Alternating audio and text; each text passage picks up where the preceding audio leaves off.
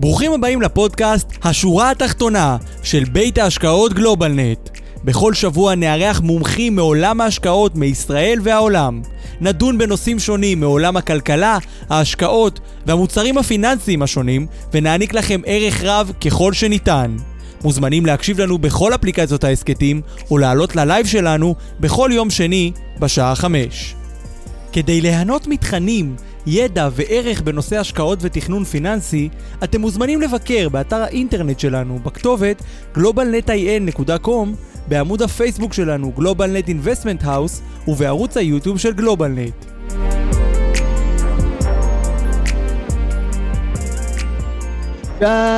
שלום לכולם וברוכים הבאים לשורה התחתונה, וובינר ההשקעות של גלובלנט. כיף שאתם כאן איתנו לעוד פרק נפלא, פרק מספר 95, והיום אנחנו הולכים לדבר על קופות גמל בניהול אישי ולמה הם המוצר הפיננסי הצומח ביותר בישראל.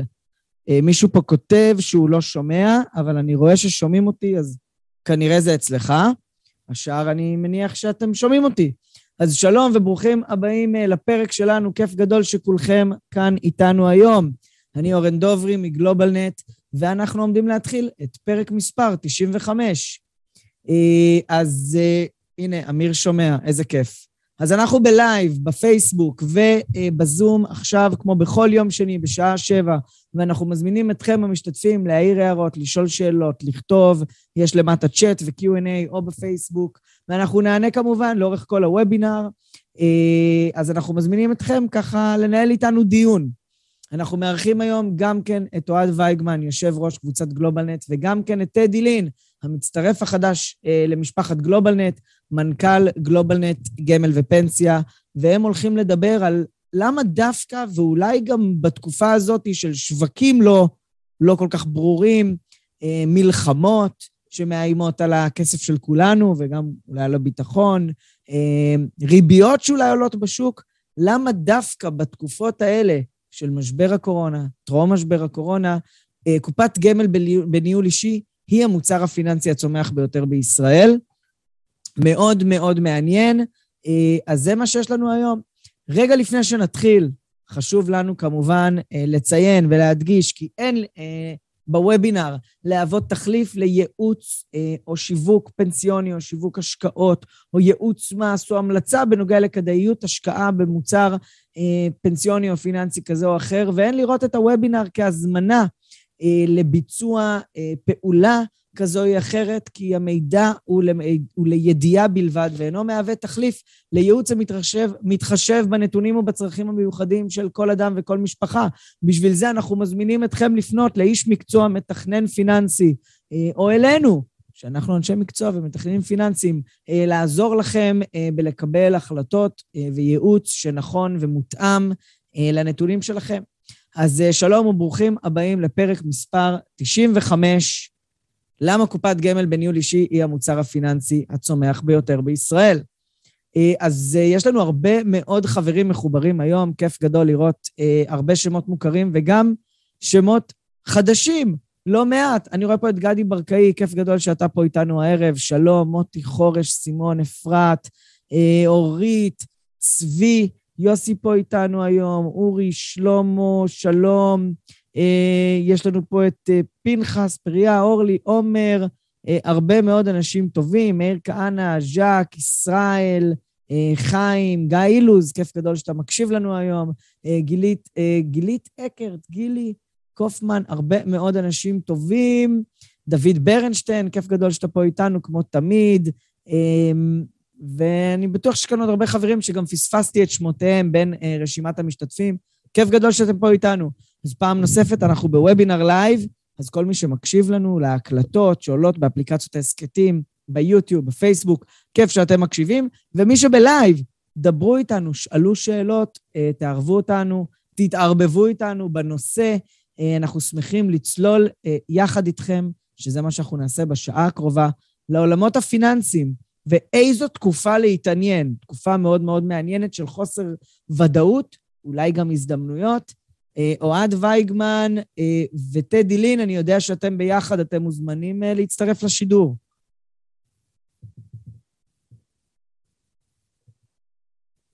רגע, לא, לא שומעים אתכם, אתם על מיוט. אתם עדיין על מיוט? ועכשיו? עכשיו אתם לא על מיוט. ערב טוב, מה העניינים? עכשיו גם שומעים. ערב טוב, מה נשמע? בסדר גמור. טדי, מה איתך? איך אתה? בסדר גמור. יופי, מצוין. אז uh, אני יודע שהכנתם חומר, uh, ויש הרבה, הרבה מה להכין, נכון? יש הרבה אירועים גדולים. על מה... מאיפה נתחיל בכלל? מההתחלה?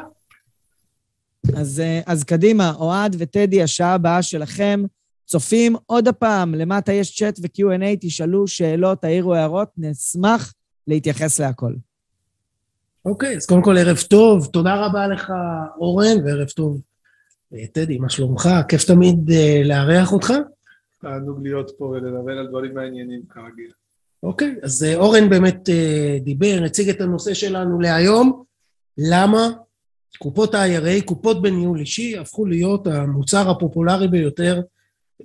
שנה שעברה אנחנו ראינו סכומים שהם, בעצם זה המוצר הצומח ביותר בישראל בענף הפיננסים, ולא סתם, בעצם אה, גם בשקף הזה אנחנו רואים, הסיבה העיקרית שהדבר הזה צומח זה כי בתקופה כל כך אה, חסרת ודאות כמו עכשיו, ונדבר על זה הרבה, זו הדרך לקחת שליטה על הצורה שבה כל אחד מאיתנו יכול לנהל, לנהל את הכספים שלו. נכון שקופת גמל בניהול אישי עדיין זה לא המוצר הכי גדול בעצם, כי אבסולוטית יש מוצרים היסטוריים. נכון. עכשיו אני מגיע. נכון. מוצרים שהיסטוריים, ביטוחי מנהלים, וקרנות פנסיה, מן הסתם שזה המסה של הכסף. נכון. אבל מבחינת הצמיחה, אנחנו רואים שקופות גמל בניהול אישי, לאט לאט אנשים מגלים את זה ומבינים שיש להם את היכולת אה, להתמודד עם הרבה מאוד מהבעיות שיש היום בשוק, ועם ייעוץ נכון וקצת אה, נקרא לזה ידע פיננסי והכוונה נכונה, מגיעים לתוצאות הרבה יותר טובות, ולכן אנשים מתחילים לאט לאט להיכנס יותר ויותר למוצר של קופות גמל בניהול אישי. ואנחנו רואים את הצמיחה מאוד מאוד משמעותית במוצר הזה. תראה, אני אה, מעל 25 אה, שנים בתחום הזה, ותמיד היה לי תסכול כזה, שכל פעם שהייתי בא להרצאות, בעיקר הרצאות במעסיקים גדולים במשק, תמיד קיבלתי את התגובה הזו של הציבור הרחב, שלא ממש מאמין במנהלי הפנסיה הגדולים בישראל. כלומר, הרבה פעמים ההערה הזו נזרקת לאוויר של אני לא יודע בכלל אם כשאני אגיע לגיל פרישה, יהיה שם מישהו לשלם לי את הקצבה לכל החיים, אנחנו מדברים על 30, 40 שנה, ישלמו לי לכל החיים, יש חוסר אמון, יש ממש חוסר אמון בציבור ביחס לגופים המנהלים היום. כן, אני חושב שגם עם הזמן הגופים הפכו להיות הרבה יותר אה, ממוסדים ויותר מקובלים, אבל מדי פעם יש פה ושם כל מיני אירועים שמערערים את אה, אמון הציבור. כרגולטור לשעבר וכבכיר בגוף מוסדי כזה. שמונה שנים במשרד האוצר. כן. אז היה משרד האוצר, עוד לפני רשות שוק ההון. אגף שוק ההון, כן. אגף שוק ההון במשרד האוצר. אגף שוק ההון בהחלט, uh, התעסקנו הרבה מאוד דווקא עם להתמודד עם אותם uh, ספקות uh, שהיו לציבור. עדיין uh, אנשים לא, לא עד הסוף מבינים את העולם של הפיננסים, לא הסוף מכירים מה קורה מאחורי הקלעים. מדובר על מיליארדים שמנוהלים. ולכן מאוד מאוד חשוב בעצם אה, להבין, קודם כל שהציבור יבין מה קורה, אה, בטח כל מי ששומע את ההרצאה הזאת מתעניין, או שרוצה להתעניין, או שרוצה להתחיל, או שהוא יותר אה, באיזשהו תהליך שונה של, של התעמקות מבחינת הידע. אין ספק יש לנו, ש... אני מניח, גם הרבה אנשי מקצוע. בוודאי. שנמצאים פה, וגם כאלה שעוסקים הרבה ב-IRA בתחום הזה. ולכן יש הרבה שמכירים את המוצר הזה ומכירים מה אנחנו מדברים, אבל יש אנשים שפחות מבינים את, ה, את העולם בכלל, וזה איזשהו כלי בעצם לקחת שליטה, ולא חייבים לא להאמין כדי לקחת שליטה, אפשר עדיין להאמין בגופים המוסדיים, אבל לרצות משהו אחר.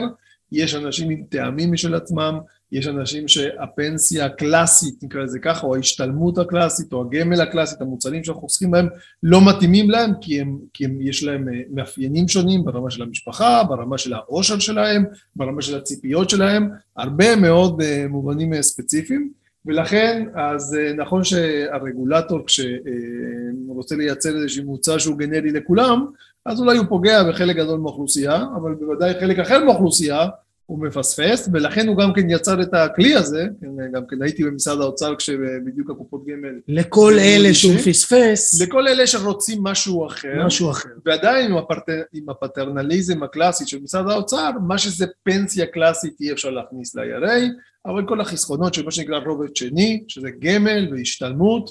אה, תכף נראה בדיוק מה אפשר ומה. אי אפשר, אבל התחלנו את הוובינר הזה עם תשובה סופית לשאלה של למה המוצר הזה הוא מהצומחים ביותר, הוא הצומח ביותר בענף הפיננסי, כי הוא מאפשר לקחת שליטה. והציבור רוצה לקחת שליטה, ובואו נדבר למה דווקא עכשיו זה הזמן הנכון, לפחות למי שזה מתאים, לחלק מהציבור, לקחת את השליטה על ניהול הכספים אה, הפנסיוניים.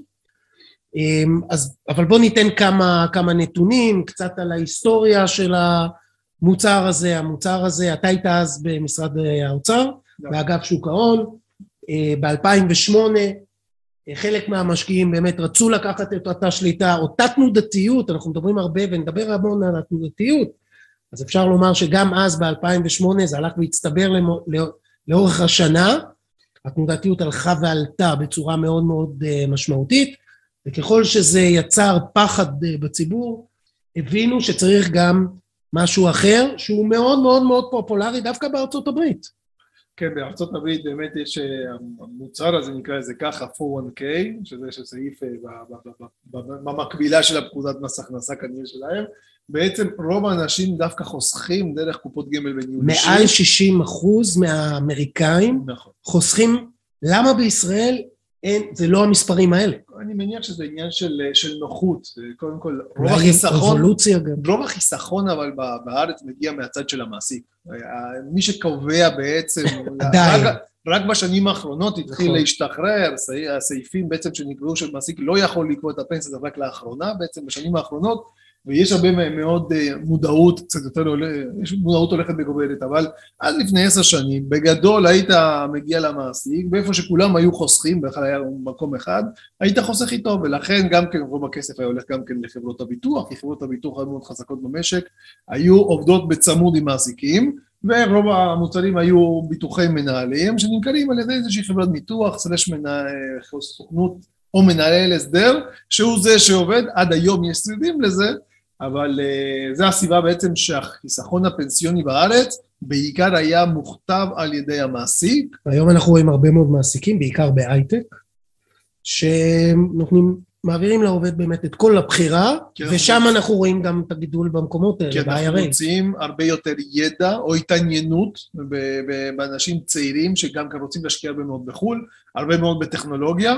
אה, לי קורה הרבה מאוד אה, פעמים שאני פוגש אנשים ואומרים לי, אני משקיע רק בנסדק או רק במניות הגדולות, שקוראים איזשהו ETF של מניות גדולות, הרבה מאוד אנשי הייטק שרוצים להשקיע אה, בטסלה או בפייסבוק ברמה יותר משמעותית. נכון שעדיין הגופים המוסדיים משקיעים, אבל זה בפיפסים מהתיק, במניות הבודדות הללו. תכף נדבר על אחת מהבעיות הכי קשות של הגופים המוסדיים, ולמה הרבה מאוד אנשים בוחרים לקחת את ולכן האחריות. העולם הזה של ההייטק, הרבה מאוד אנשים שרוצים להשקיע בצורה מוגברת בטכנולוגיה, בצורה מוגברת יש להם אה, גם כן... אה, או הפוך, דווקא להקטין. סיכון.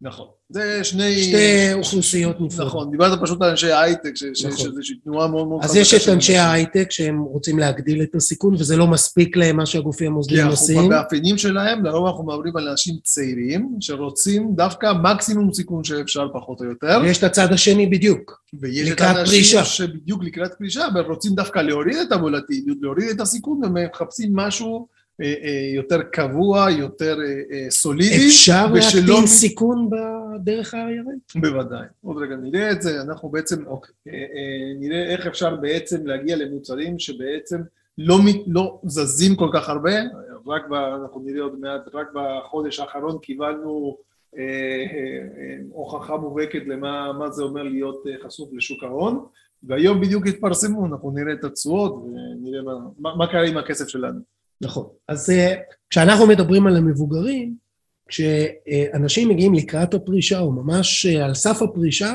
הם כבר מתחילים לשאול שאלות שהצעירים עוד ממש רחוקים מלשאול אותן. אז באמת, באזור שנות ה-40 המאוחרות, 50, אנשים מתחילים לשאול כמה כסף באמת הם הצליחו לצבור, לכמה זמן הכסף הזה באמת יספיק להם, כלומר כבר מתחילה מודעות אמיתית למה... סוף 40 זה מקום טוב, אני חושב. נכון. אנשים בעיקר אה, פוגשים איזשהו מתכנן פיננסי לקראת אה, סוף החמישים, רגע לפני שצריכים לקבל החלטה אם לצאת לפנסיה מוקדמת בחלק מהמקרים, או כן. מה יקרה עם הילדים, או איזושהי עזרה לדור הבא.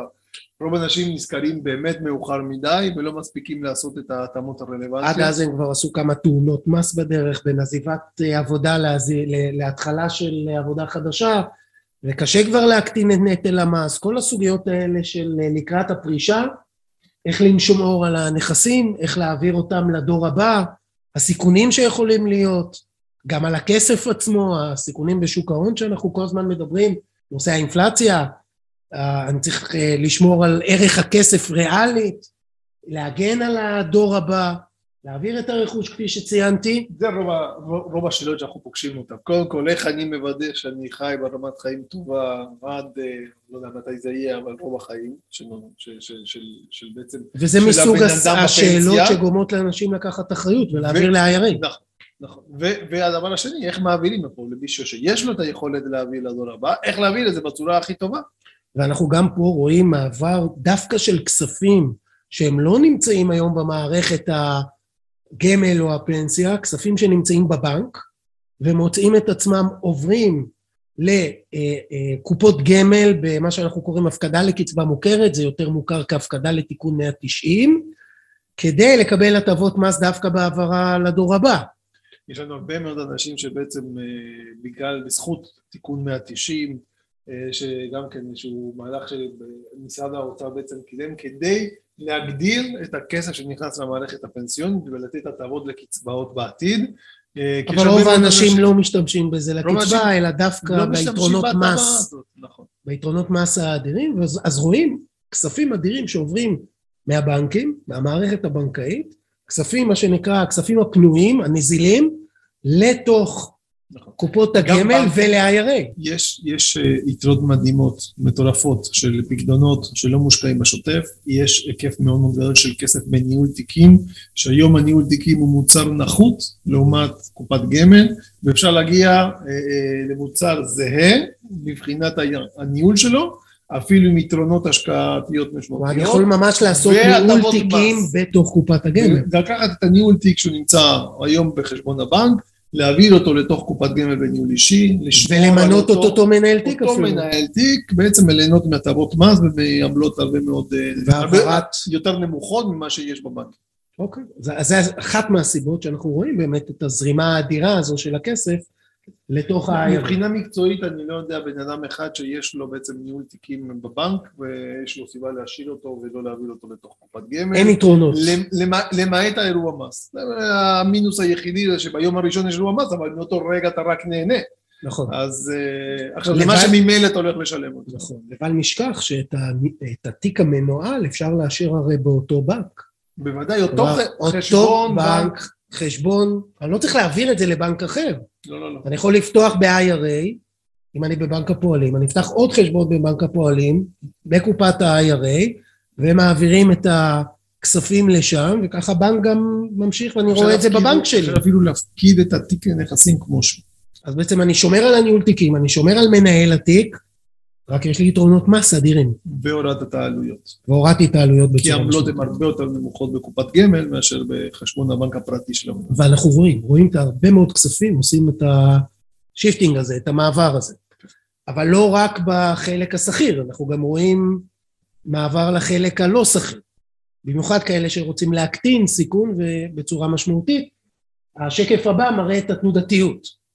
התנודתיות האדירה שהשווקים מ-2020, פחות או יותר ממרץ 2020 ועד היום, אנחנו רואים שרמת התנודתיות הכפילה את עצמה, אם הממוצע היה באזור 16-17 של מדד הוויקס, מדד הפחד אפשר אה, לקרוא לו גם, מדד שמי שהמציא אותו הוא דן גלאי, פרופסור דן גלאי, משלנו, אה, מדד התנודתיות על ה-S&P 500, ומדד הוויקס, הממוצע שלו הוא באזור 15-16, עכשיו אנחנו כבר באזור כמעט 30.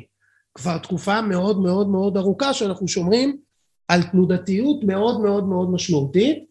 השוק, כמו שמישהו אוהב להגיד, השוק על סטרואידים. שטוק הסכם. והוא יפה מאוד. משתולל למעלה ולמטה, ויש הרבה מאוד אה, פוסט, אה, פוסט קורונה, סימפטומים פוסט קורונה כן. שמתחילים להשפיע. אנחנו מדברים על אינפלציה, אנחנו מדברים על אה, איזשהו אירוע אה, במזרח אירופה, ואנחנו מדברים על אה, מה קורה בארצות הברית, אנחנו ראינו היום על הנושא של הריבית, הרבה מאוד דברים שקורים בו זמנית, ואני תמיד אומר שמנהלי השקעות, לגבי הריבית רק צריך. לומר, בנק ישראל שמר על הריבית באותו שיעור, 0.1, אבל כבר ציין בצורה מאוד מאוד ברורה שהכיוון הוא לעליית ריבית. העלות יבואו, אין, אין מנוס. מזה שיהיו העלאות, השאלה כמה ומתי, אה, וזה נראה לי ההימור בעיקר, מאיפה זה יגיע, נכון. אבל אה, השוק באמת אה, עם הרבה מאוד חוסר ודאות. עכשיו, אני תמיד אומר שמנהל השקעות יש לו את התפקיד הכי קשה שיש, באמת. תמיד השוק מאתגר, תמיד אי אפשר לדעת מה יהיה, אבל עדיין אנחנו נמצאים עכשיו באיזושהי תקופה שהאי ודאות היא מאוד גבוהה, וזה בדיוק מקבל ביטוי במדד הפחד הזה. ואפשר לראות את 2022. חדי העין, מעבר למינוסים במדדי המניות, דווקא יכולים לבוא ולהסתכל את מדדי האג"ח, אג"ח ממשלתי בישראל, שירד 1.76 אחוז, כמעט 2 אחוז ירידה, באג"ח ממשלתי. עכשיו, יכול להיות שחלק מהצופים שלנו היו יכולים לחשוב שאג"ח ממשלתי, כלומר הלוואה שאני נותן למדינה, אני לא אמור להפסיד כסף בהלוואה שאני נותן למדינה. מצד שני, אפשר גם להסתכל בשנים אחרות, שקיבלתי הרבה מעבר למה שהייתי אמור לקבל, שנה אחרי שנה אחרי שנה. עכשיו, אם קיבלתי יותר מדי, מתישהו אני גם אצטרך להחזיר בחזרה, והנה אפשר כבר לראות כבר את 21 ו-22. 21 לא בישראל, אבל זו הייתה אחת מהשנים הכי גרועות באג"ח בעולם. ותכף נראה כמה אינדיקציות. בהחלט אפשר לראות ש-22 בישראל, ככה עוקבת אחרי מה שהיה בעולם בשנת 21, בהקשר של ההפסדים שאגרות החוב כבר מסיבים למשקיעים בישראל. רגע, זה קפץ לנו, אז בואו נראה. עדין מדי. אוקיי, אז אה, ראינו קצת את המדדים, אבל פה אפשר לראות את הסקטורים השונים. איך הסקטורים השונים, אפשר לראות הבדלים עצומים בין סקטור האנרגיה לסקטור הטכנולוגיה. זה בשנתיים האחרונות, מינואר 2020 ועד היום, פער אדיר. כלומר, מי שמשקיע ב-S&P 500 מפספס דווקא את התקופות, כי ידוע שבירידת ריבית, הטכנולוגיה, הצריכה הבסיסית, אלה הבריאות, אלה נהנים. מדדים שנהנים מהם. ובדיוק הפוך, במתווה של עליית ריבית, אז הנושא של הפיננסים, הנושא של uh, התעשייה, דווקא שם זה בדיוק הפוך. האנרגיה, בדיוק, בדיוק, בדיוק הפוך, במקומות שבמתווה של עליית ריבית, ואפשר בהחלט לראות את זה, שנייה, פה. זה ינואר. ואפשר לראות בדיוק הפוך, ברגע ש... נכון, ברגע שנכנסים לצפי, הריבית לא צריכה לעלות. הצפי של המשקיעים משתנה, וכבר אנחנו רואים את הדבר הזה בא לידי ביטוי בצורה מאוד מאוד מאוד חזקה בסקטורים השונים, ולכן גם כשאני משקיע במניות בתקופות שהן חסרות ודאות, הדרך הכי נכונה היא דווקא באמצעות תעודות סל סקטוריאליות, אה, כי הפערים יהיו מהותיים, ולאו דווקא בתעודות שהן בכלליות. דיברנו על התנודתיות, אז אפשר לומר שבחודשים האחרונים נשברו כמה שיאים, כמה שיאים בזינוקים ובירידות של אה, מבחינת שווי שוק. נשברו פה כמה שיאים, 190 מיליארד. תסתכלו, זה. אמזון, אין דרך להבין את המספרים. זה, זה מספרים שלא ראינו לעולם. שברנו את כל השיא.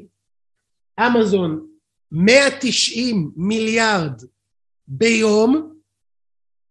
יום לפני פייסבוק, תראו את הירידה. כלומר, אלה רמות תנודתיות שחלק ניכר, בעיקר בעיקר האנשים המבוגרים, כי אנחנו מדברים עליהם הרבה, על אותם אנשים שהם, קשה להם לחוות את התנודתיות, הם לקראת פרישה, אולי לאחר פרישה, יש הרבה מאוד כסף, והתנודתיות הזו לא נותנת להם מנוח, לא נותנת להם לישון בלילה, והם מחפשים את האלטרנטיבה, והריצה האינסטינקטיבית לאג"ח מסבה בדיוק את ההפוך ממה שפעם היה אפשר לקבל מהאג"ח, אותה הלוואה שנותנת הכנסה קבועה. האג"חים הפכו להיות לא פחות תנודתיים, או אולי קצת פחות תנודתיים, ממה שהפכו להיות המניות. אנחנו מבינים שהשוק פשוט הוא נשלט המון על ידי התנועות של השחקנים הגדולים. רוב הכסף מושקע ב-ETFים, או בתעודות צה"ל, או בקרנות נאמנות, ולכן ברגע שמתחיל לחץ גם כן בעולמות של, ה... של המניות, גם כן הקרנות בסופו של דבר צריכות לממש, וכשצריך לממש צריך למכור, וכשמוכרים הכל יורד. אז מנסים אה, לא למכור אולי נכסים שנחשבים יותר טובים, אבל הם, הם על אוטומט, ETF או תעודת סל עובדת על אוטומט, היא חייבת לעקוב אחרי השוק כן. וחייבת למכור. ואם יש פדיונות... אה, אין שיקול דעת. פודים. אין לו שיקול. משנה מה, יותר טוב, פחות טוב, ופודים הכל, וכשפודים הכל, הכל יורד. וזה מה שראינו פחות או יותר בדצמבר וינואר. וכמובן שראינו כבר אה, תיקונים מאוד משמעותיים בחלק מהסקטורים, ואנחנו לא יודעים אה, מה ימשיך להיות השנה במתווה עליית ריבית. עכשיו, למה מדברים כל כך על עליית הריבית? כי האינפלציה הרימה ראש. בעצם עד היום היינו במדיניות של הבנקים המרכזיים בכל העולם, שהמטרה שלה היא להרחיב את הבסיס הכלכלי, כלומר, הורדת ריבית מאוד מאוד אגרסיבית, כבר מ-2008 ועד היום, למרות שכבר בארצות הברית הגענו כמעט ל-2.5 אחוזים, ירדנו בחזרה לאפס בעקבות משבר הקורונה, אותה מדיניות מרחיבה שהורדת, התחילה בהורדת ריבית והמשיכה ב... אה, אפשר לומר הדפסה המונית חסרת תקדים של מעל, בארצות הברית מעל ארבעה טריליון דולר הודפסו ביחד עם עוד כשלושה ארבעה טריליון דולר נוספים בעצם רכשו איתם ניירות ערך. המטרה הייתה לייצר נזילות, כלומר לקנות מהבנקים ניירות ערך ולתת מזומן כדי שאת הכסף הזה ייתנו לציבור ובתקופה הקשה של הקורונה לסייע עם נזילות גדולה מאוד לשווקים, אבל בפועל הרחיבו מאוד את בסיס הכסף כי הדפיסו כסף חדש ויצרו אינפלציה. אינפלציה מאוד מאוד משמעותית.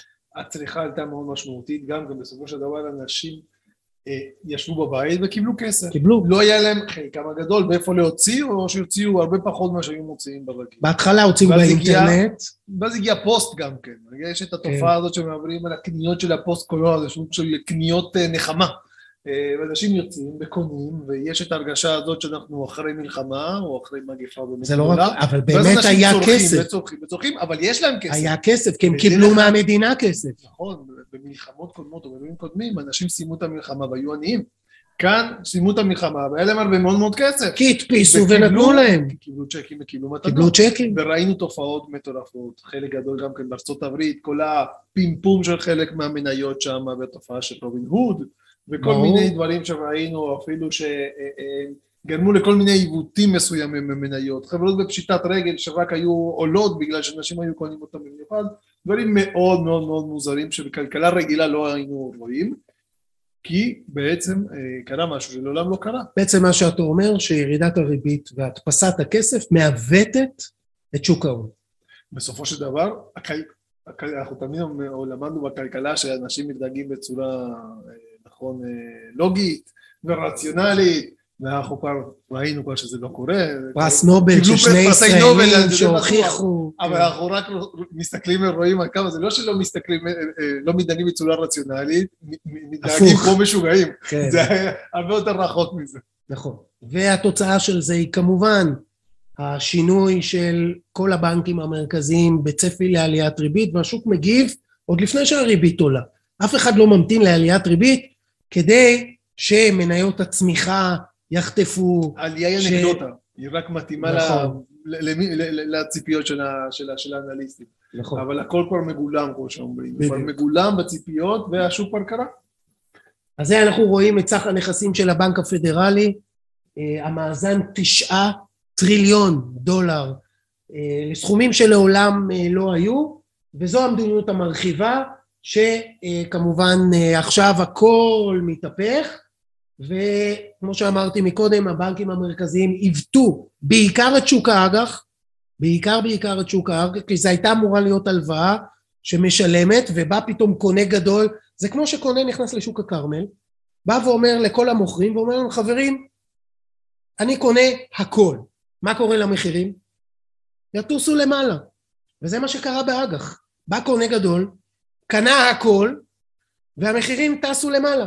עכשיו אם המחיר טס הרווחתי הרבה מאוד כסף, מתישהו אני צריך להחזיר את זה בחזרה וזה הבעיה של מה שקורה והפחד הגדול ולא רק הפחד, זה, זה כבר ב-21 התחיל ממש ממש להתממש. כלומר, כשאנחנו חושבים כרגע שיבוא עכשיו הפד לאותו שוק ויגיד אוקיי עכשיו קחו בחזרה מה זה יעשה למחירי האג"ח? מחירי האג"ח יקרסו כמובן ביחד עם אה, עליית הריבית. זה מה שגורם ללחץ המאוד מאוד מאוד חזק ולהפסדים שכבר אנחנו רואים. ראיתם בשקף שני אחוז הפסד בחודש אחד באג"ח ממשלתי. זה לא דברים שאנחנו אה, רגילים לראות אה, באג"ח. כמובן שהחשש היא שאחרי מתווה של עליית ריבית אחריו יבוא מיתון כי היסטורית אה, וזה תלוי איפה הריבית תעצור כמובן אבל אנחנו תמיד הולכים רחוק מדי גם בהורדה וגם בהעלאה ויש פה סכנה אמיתית למה שיקרה אחרי העלאות הריבית אולי אפילו למיתון וכפי שאמרתי כבר אנחנו רואים את הסיכומים המפסידים הגדולים של 2021 הם משקיעי האג"ח מהגרועות ביותר ב-22 השנים האחרונות.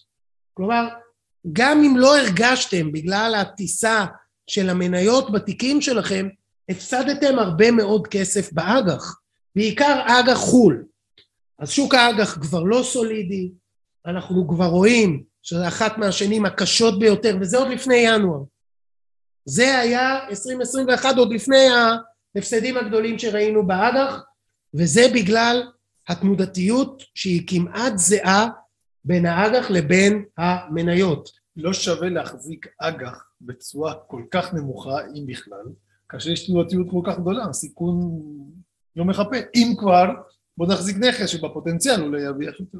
נכון. עכשיו, הנה נייר ערך דרך אגב, ירד 17% במרץ 2020. מה אתה מעריך שזה? בוודאי, מניה. לא. כנראה שלא. כנראה שלא. אג"ח ממשלת ישראל עשר שנים. אתה יודע מה המח"מ הארוך ביותר שממשלת ישראל הנפיקה אג"ח? 120 שנה. דולרי. לפני שנה וחצי הנפיקו ב-120 שנה, עשר זה קצר. 17 אחוז ירידה, זה מה שיכול לקרות, זה כבר קרה במרץ 2020. זה מה שיכול לחזור ולקרות, ומי שפה מאזין לנו ומחזיק 50, 60, 70, 80 אחוז אג"ח, או אם יש פה אנשי מקצוע שהלקוחות שלהם מחזיקים 60, 70, 80 אחוז אג"ח, שישאלו את עצמם האם הם מסוגלים לחוות תנודתיות כזו, לא במניות, באג"ח. ושוב, אנחנו חוזרים לתחילת הוובינר שלנו, אחת מהסיבות העיקריות שאנחנו רואים אנשים בשנת 2021, גם 2020, העבירו כספים אדירים ל-IRA, היה בשביל להקטין סיכון. לקחת אחריות, לנצל את הגמישות ולבצע התאמה מאוד ספציפית, כל אחד לרמת הסיכון שהוא יכול לשאת.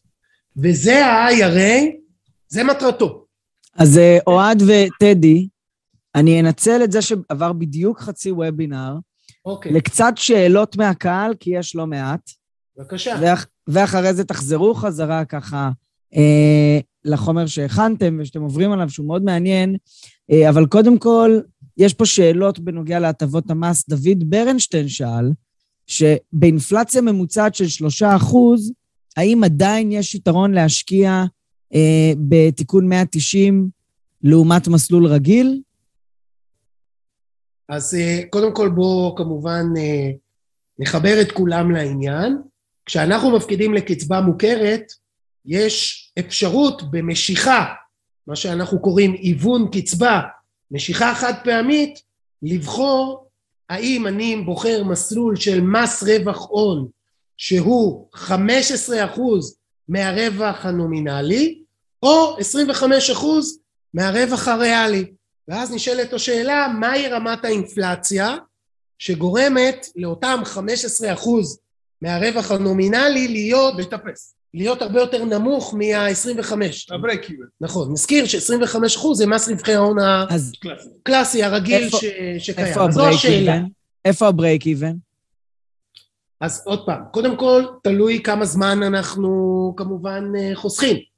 דבר שני, גם צריך להגיד, זה שהגענו לשלושה אחוזים בשנת 2021, זה ממש לא אומר שזה הממוצע ארוך הטווח, וכבר מדברים על uh, הנורמל החדש. דווקא לא. דווקא כל האנליסטים, גם בנק ישראל, גם אנחנו חושבים שזו לא תהיה האינפלציה ארוכת הטווח, דווקא אנחנו חושבים שאנחנו נחזור לראות את האינפלציה במרכז היעד של בנק ישראל, אני רק אזכיר, היעד של בנק ישראל הוא בין אחוז לשלושה אחוזים, כך שעדיין שלושה אחוזים זה עדיין גבוה, גבוה מדי, אבל עם כל אבל מה טווח שקרה, היעד. כן, אני רק מזכיר שוב שעיקר העלייה באינפלציה היא אקסוגנית, מחיר הנפט, מחיר האנרגיה, שעלה בכל העולם בצורה מאוד מאוד מאוד קיצונית, ראיתם גם מה קרה בחודשים האחרונים, הראיתי את הסקטור האנרגיה, כדי להבין שזה לא הנורמל החדש. ולכן, לאורך זמן כמובן, אה, ההבדל ביניהם אה, תלוי מאוד בגובה התשואה הממוצע שיהיה. בשביל לבוא ולהגיד, אם 15 אחוז יהיה יותר נמוך מאשר 25 אחוז. זה כמובן תלוי ממה. ולכן אין פה משהו שהוא, שאפשר להגיד חוק אצבע. אתה חיפשת חוק אצבע, אין. לא, בגדול יש מספר שמע- שעושה לו ברייק איבן, כאילו... ברור, אבל זה תלוי בתשואה עצמה. תלוי- תלוי בתשואה עצמה. תלוי. בתשואה עצמה. תלוי, תלוי בתקופה של הזמן, אוקיי? אבל אה, פעם תלוי עשינו בטווח.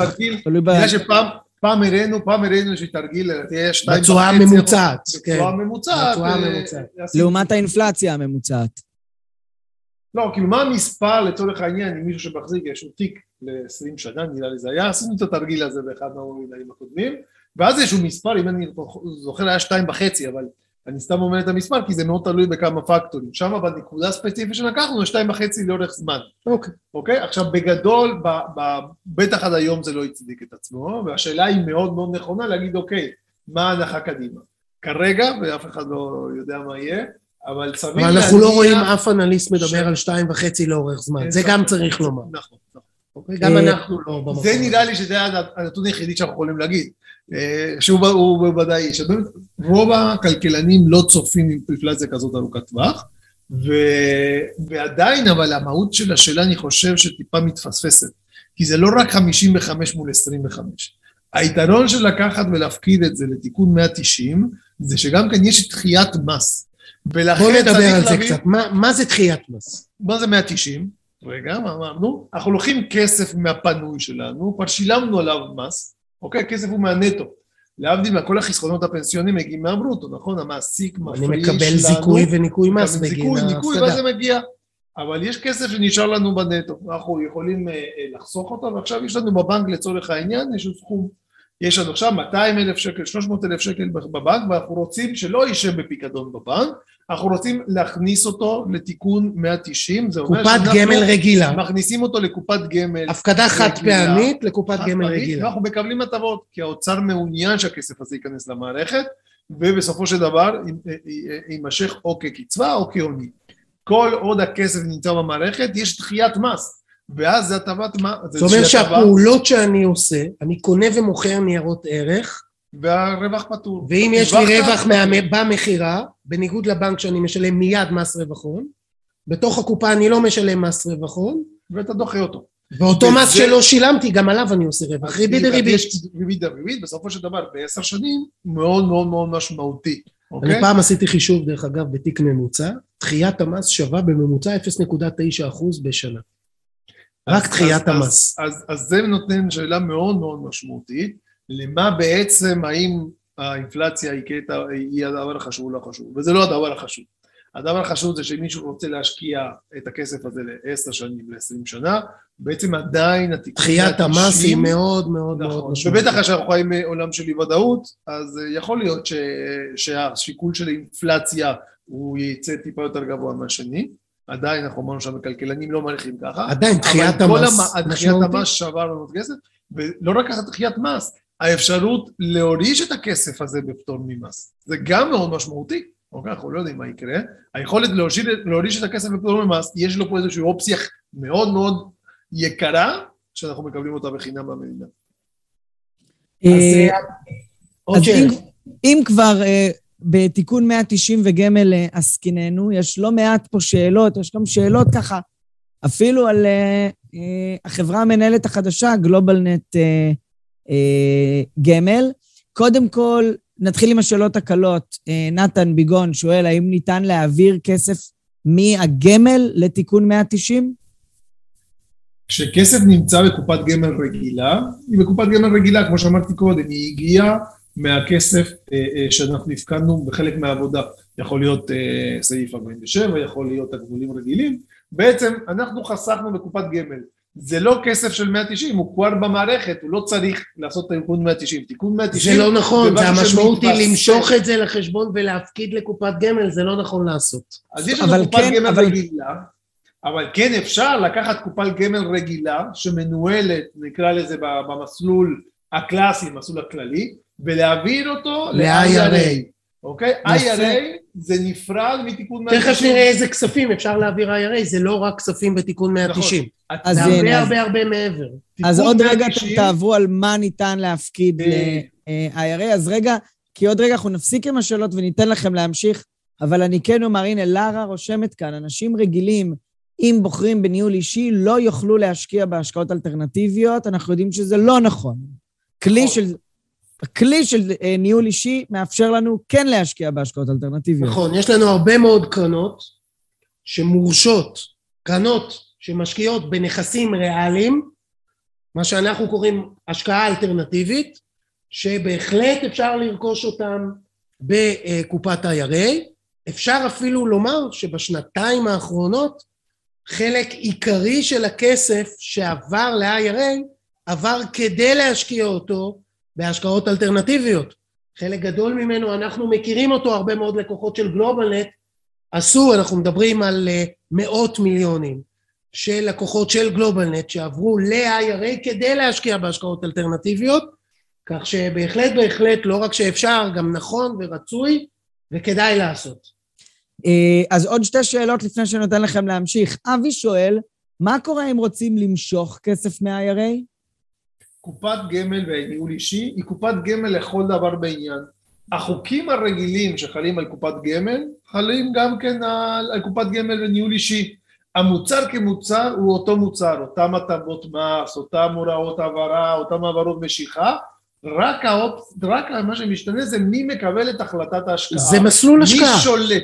מי שולט? מי מקבל? והשולט הוא הלקוח, זאת אומרת שאתה לא חייב להיכנס למסלול כללי או מניות או אג"ח, כמו שאנחנו מכירים, אפשר בעצם לבצע כל השקעה. נכון, בדיוק. אבל המשיכה, ואז אני עונה לשאלה, תוך ארבעה ימי עסקים, החברה מנהלת בעצם מושכת את הכסף, מה שכן צריך להיות זה שהכסף יהיה נזיל בעצם, מי שמנהל את התיק ב-IRA צריך להנזיל אותו, ואז תוך ארבעה ימים מקבלים את הכסף לחשבון. אז שאלה אחרונה, ואני מרשה לך, טדי, להגיד שאולי תענה עליה בסוף או בהמשך. אבל קודם כל, אלכס, השאלה של מה הנזילות של קרנות אלטרנטיביות, אני מזמין אותך לצפות בוובינארים אחרים, אנחנו מדברים על זה המון.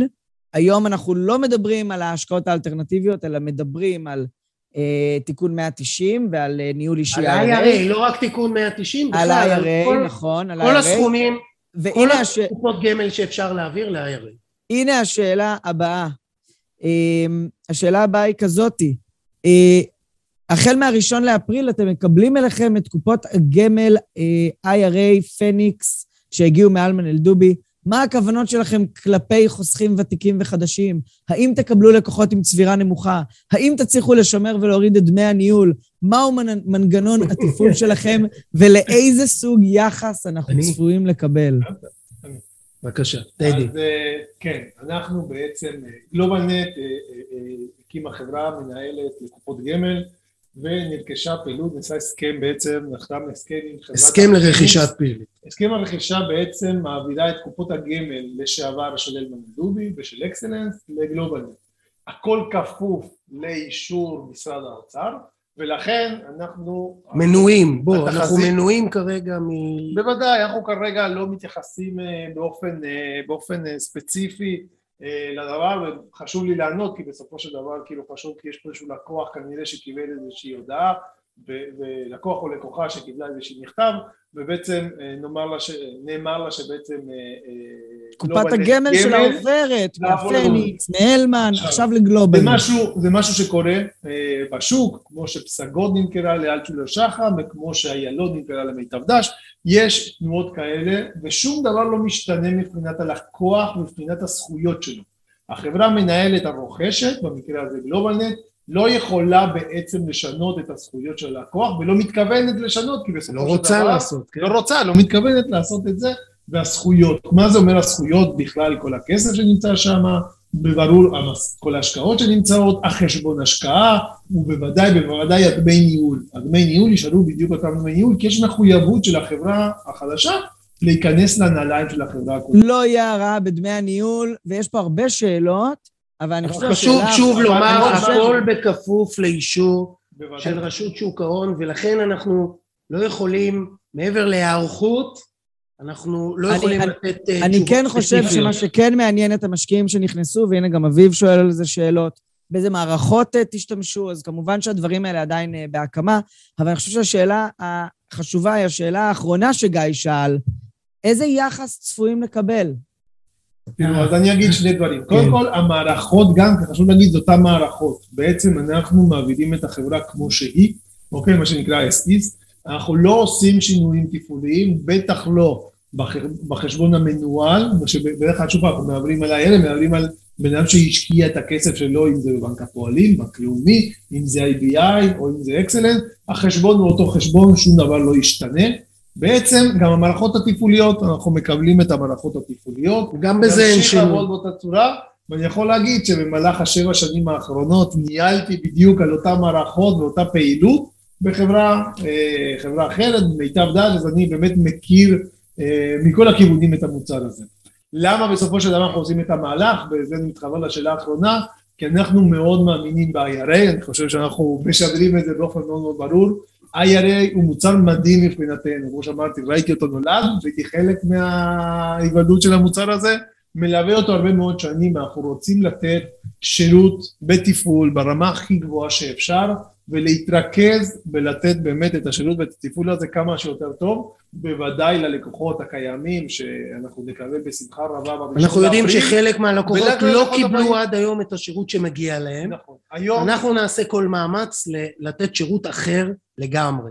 היום בתי השקעות בעצם יש להם מגוון של מוצרים, הם סופרמרקט של מוצרים, ואין להם פוקוס ניהולי על ה-IRA. אנחנו מקווים ואנחנו מתכננים להיות עם פוקוס ניהולי ב-100% על העולם של ה-IRA, ולכן אנחנו באנו עם כל הרצון וכל האהבה להיכנס לתחום הזה ולפתח אותו ולטפח אותו. יש לנו הרבה מאוד תוכניות קדימה, אנחנו לא מתכוונים להישאר במקום, על שירותים נוספים, על השלמות של דברים שאנחנו רוצים לעשות. באמת יש לנו תוכניות לעשות הרבה מאוד דברים עבור הלקוחות, שייהנו מאוד, אני חושב, מלקבל את השירותים, שאחרי האישור הרגולטורי נוכל בעצם לתקשר את כל הדברים האלה, וכרגע אנחנו בסוג של הולד, היינו חייבים רגולטורית גם לתקשר לפני, כי ברגע שנקבל את האישור הרגולטורי, אנחנו צריכים לפי ההוראות להודיע מראש. ולכן הודענו מראש, מקווים מאוד בראשון לאפריל להיות באוויר, ונוכל בעצם, אה, בעצם אה, לקבל כל אחד, ו, וגם כן בוודאי אנחנו נפתח את הקופות גמל לצורה יותר פעילה של, השתתפ- של הצטרפות, הרבה מאוד דברים שאנחנו רוצים, רוצים לעשות ומתכננים. אז קודם כל, לאביב ולגיא ולאבי, אה, נשמע שאתם בידיים טובות. אה, המטרה, הרצון... יש פה גם שאלה לגבי היתרונות, שוב, אנחנו לא יכולים כרגע, עד שלא נקבל אישור... אבל יהיה עוד וובינר בקרוב. יהיה, כל הכל, ברגע. שנקבל אישור מהרשות, להעביר את כל המידע והמסרים, נעשה את זה, נעשה וובינר על גלובל נעשה הכל, את הכל. אבל חייבים לחכות לאישור העסקה, אחרת אסור אה, לדבר סתם. אז כמובן שציפינו לשאלות האלה היום, ואנחנו שמחים קודם כל לומר... שמחים ואני- מאוד על השאלות, אני, כמובן. אני יודע שטדי ואוהד שמים את כל הפוקוס שלהם, וכל המהלך הזה הוא כדי קודם כל לתת שירות טוב יותר ללקוחות, ולשים את הפוקוס על מוצר אה, שאנחנו מאוד מאמינים בו, שהמוצר הוא בוא, בוא נחזור דבר... לפן המקצועי, זה וובינר בדיוק, מקצועי. על ה-IRA בניהול אישי, אז בוא נחזור בואו לפן תמשיכו. המקצועי. יש פה בואו עוד נמשיך. שאלה של לרה, האם רק משקיעים כשירים יכולים להשקיע בהשקעות אלטרנטיביות? התשובה היא לא. לא. חבר'ה, יש גם הרבה מאוד השקעות אלטרנטיביות למשקיעים שהם לא משקיעים כשירים. הכל בכפוף לחוק ניירות ערך וחוק הייעוץ בישראל. כמובן שיש לנו גם רישיון של שיווק השקעות, רישיון של רשות ניירות ערך, שמאפשר לנו לעשות את התהליכים האלה בצורה מאוד מאוד מפוקחת, גם עם משקיעים שהם לא משקיעים כשירים והכל בהתאם אה, זו שאלה מאוד מעניינת, לחוק. כי באמת, כן, מאוד מעניינת, נכון. בעולם הזה של הקשירים, נכון. שיש מוצרים שניתנים כאן מגיע לסיומו עוד פרק מלא ערך של הפודקאסט השורה התחתונה מאת בית ההשקעות גלובלנט. תודה רבה שהייתם איתנו והאזנתם לפרק. אתם מוזמנים לבקר אותנו באתר האינטרנט שלנו globalnetil.com, לעקוב אחרינו בעמוד הפייסבוק שלנו GlobalNet Investment House וללחוץ לייק כדי לעקוב אחרינו. כל הפרקים של השורה התחתונה זמינים בערוץ היוטיוב של גלובלנט. להתראות בפעם הבאה.